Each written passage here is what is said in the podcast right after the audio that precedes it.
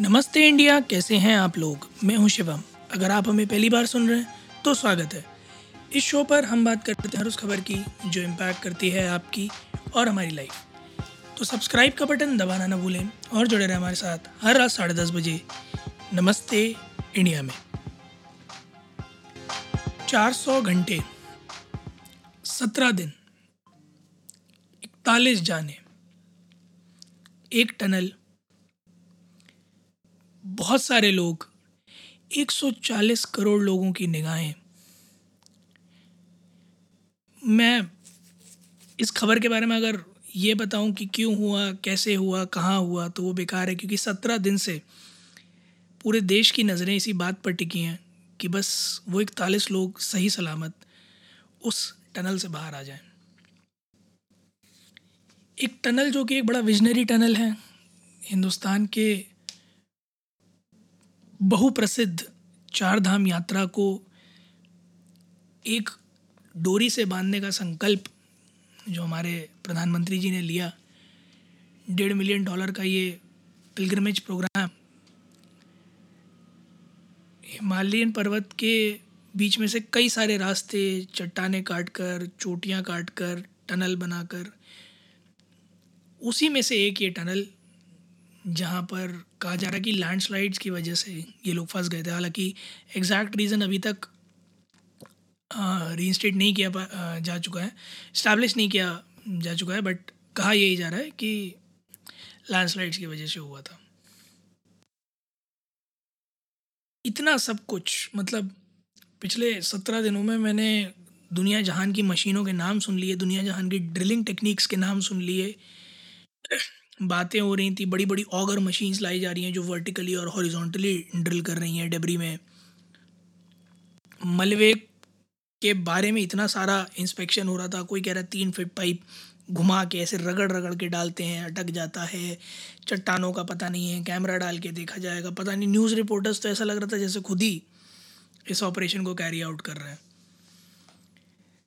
पहली मशीन आई, उसने ड्रिलिंग चालू करी, वो टूट गई। फिर दूसरी मशीन आई, उसने ड्रिलिंग चालू करी, फिर वो भी टूट गई। फिर वर्टिकल ड्रिलिंग चालू हुई। 3/4 काम होने के बाद सारी मशीनें पता चला टूटी पड़ी हैं। अंत में 6 सेंट्रल इंडिया के माइनर्स को बुलाया गया और हाथ की ड्रिल मशीन से, एक रैट माइनिंग नाम की टेक्निक से उन्होंने बचा कुचा ड्रिलिंग का काम कंप्लीट किया। 24 घंटे लगे उन्हें, सतत परिश्रम किया उन्होंने, 3-3 लोगों की 2 टीमों में, जिसमें पहला ड्रिल कर रहा था, दूसरा वाला मलबा उठा रहा था, तीसरा वाला उसे पाइप से बाहर निकाल रहा था। 24 घंटे के अंदर उन्होंने बचा हुआ 1/4 काम कंप्लीट कर कर एक 90 सेंटीमीटर यानी करीब 3 फीट चौड़े स्टील पाइप के थ्रू 41 लोगों को बाहर निकाला। ये खबर इस तरीके की है जो जंगजोर देने वाली है, क्योंकि 17 दिन तक कैसे, कितनी मुश्किलों में उन्होंने वो समय व्यतीत किया होगा, हम में से कोई इसका अंदाज़ा भी नहीं लगा सकता। और उन 6 में से एक माइनर ने ये बात कही भी कि जब हमने उन्हें अंदर देखा टनल के, तो हम उनके गले लग गए जैसे हम एक ही परिवार के हों, क्योंकि वो समझ पा रहे थे। एक एक वो पत्थर तोड़ते तोड़ते शायद उन्हें एहसास हो रहा होगा इस बात का कि कितनी मुसीबत में है वो लोग अंदर। और आप माइनिंग करते टाइम ऐसे भी नहीं कर सकते कि एक छोर से कर दो, क्योंकि डर है कि कोलैप्स करके नीचे ना चली जाए रॉक। पता चला जिन्हें आप बचाने जा रहे हो आप उन्हीं की जान के दुश्मन बन जाओ। और ये रैट माइनिंग नाम की टेक्निक जो है ना, ये इलीगल है इंडिया में, बाय द वे, 2014 से। होता क्या है कि छोटे छोटे टनल मैनुअली डिग करके, जैसे चूहा अपना बिल बनाता है, वैसे ही किए जाते थे। नॉर्थ ईस्टर्न स्टेट्स, मेघालय वगैरह में यूजुअली ये माइनिंग के टाइम पे किए जाते थे। इससे वर्कर्स जो है कोल बड़े आसानी से निकाल और ले जा सकते थे, बट सफोकेशन, वेंटिलेशन की प्रॉब्लम्स की वजह से इसको 2014 में एनवायरनमेंटल कोर्ट ने बैन कर दिया था। उसके बावजूद भी अनऑर्गेनाइज्ड माइनिंग में ये काफ़ी हद तक चला आ रहा है।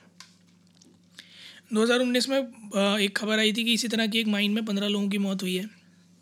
आंकड़े बताते हैं कि 10,000 से 15,000 लोगों की इस तरह की माइन में 2007 से 14 तक, यानी पिछले उस दौरान 7 से 8 साल में मौत हुई है 10,000 से 15,000 लोगों की। जो ये माइनर्स थे इनका कहना था कि ये कोल माइनर्स नहीं है और इनको दिल्ली में ट्रेनिंग मिली थी इसकी। मुद्दा ये है कि कितनी पुरानी हैंडहेल्ड टेक्निक, इतनी बड़ी बड़ी मशीनें, पूरा, मैं ये नहीं कह रहा कि उन्होंने काम में की कमी छोड़ी है, बट इतनी बड़ी बड़ी मशीनें जहाँ फेल हो गई वहाँ देसी टोटके काम आ रहे हैं। चीफ मिनिस्टर जो उत्तराखंड के पुष्कर सिंह धामी जी, उन्होंने ब्यौरा लिया, उन्होंने 39 लोगों को फूल मालाएँ दी, वहाँ एम्बुलेंस मौजूद थी, वहाँ जो है हेलीकॉप्टर मौजूद थे, सब कुछ था, जश्न हुआ, पटाखे फूटे, सब ने इन्जॉय किया, मिठाइयाँ बटी और बटनी भी चाहिए, क्योंकि जिन 41 लोगों की जान वो बचा कर लेकर आए हैं वो अपने आप में एक बहुत बड़ी बात है। और जिस तरह से ये टनल में डेब्री फंसी हुई थी, बहुत मुश्किल था ये ऑपरेशन, पर इसे कैरी आउट किया गया। लोगों का कहना है कि और कोई कंट्री होती तो बड़े कम टाइम में कर लेती, ये था वो था। सी,